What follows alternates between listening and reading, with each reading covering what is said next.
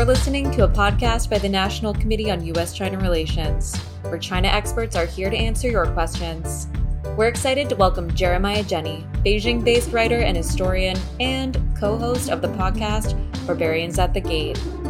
He's also an educator and frequently leads workshops for embassies, student groups, and companies, amongst other organizations. Welcome, Jeremiah, and we hope you enjoyed this podcast.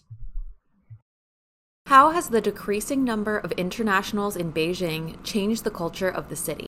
Well, I think anytime you have a, a, city that wants to be a global city, and a city like Beijing that has professed a desire to be identified as a global city, a lot of that requires an international community. We think about the great global cities around the world. We think of London, Toronto, even a city like Tokyo, which does not have a huge foreign population as a percentage, but has a lot of people living there from other countries uh, generally. They help to create a very vibrant and diverse you know, environment for a city. You know, for they organize things, they open up businesses, they bring their own culture, their own ideas, and they, they make a city a much more interesting place to live.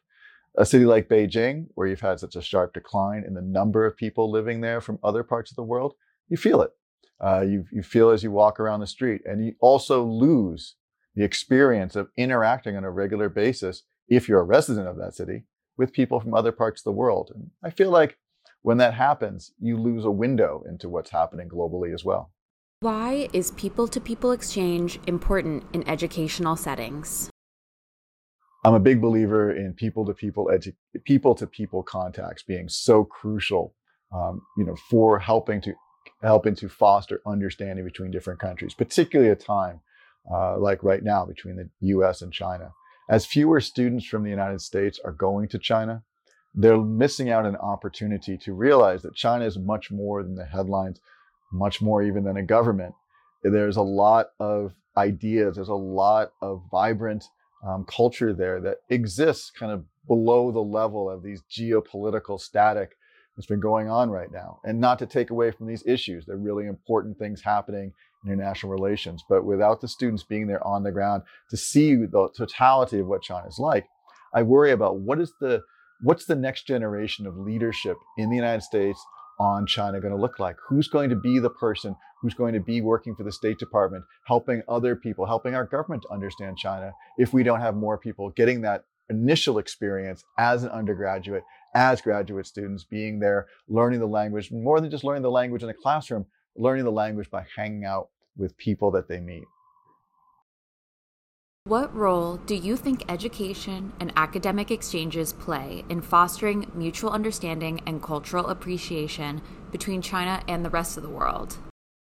Sure. Uh, know, I think this goes both ways. I think it's it's great to see the, the large number of Chinese students who continue to follow their educational dreams in other countries. And we, you know, when those students, many of whom do return to China, they do so with a, perspective of the uh, on the rest of the world that's different from the students who never got that opportunity.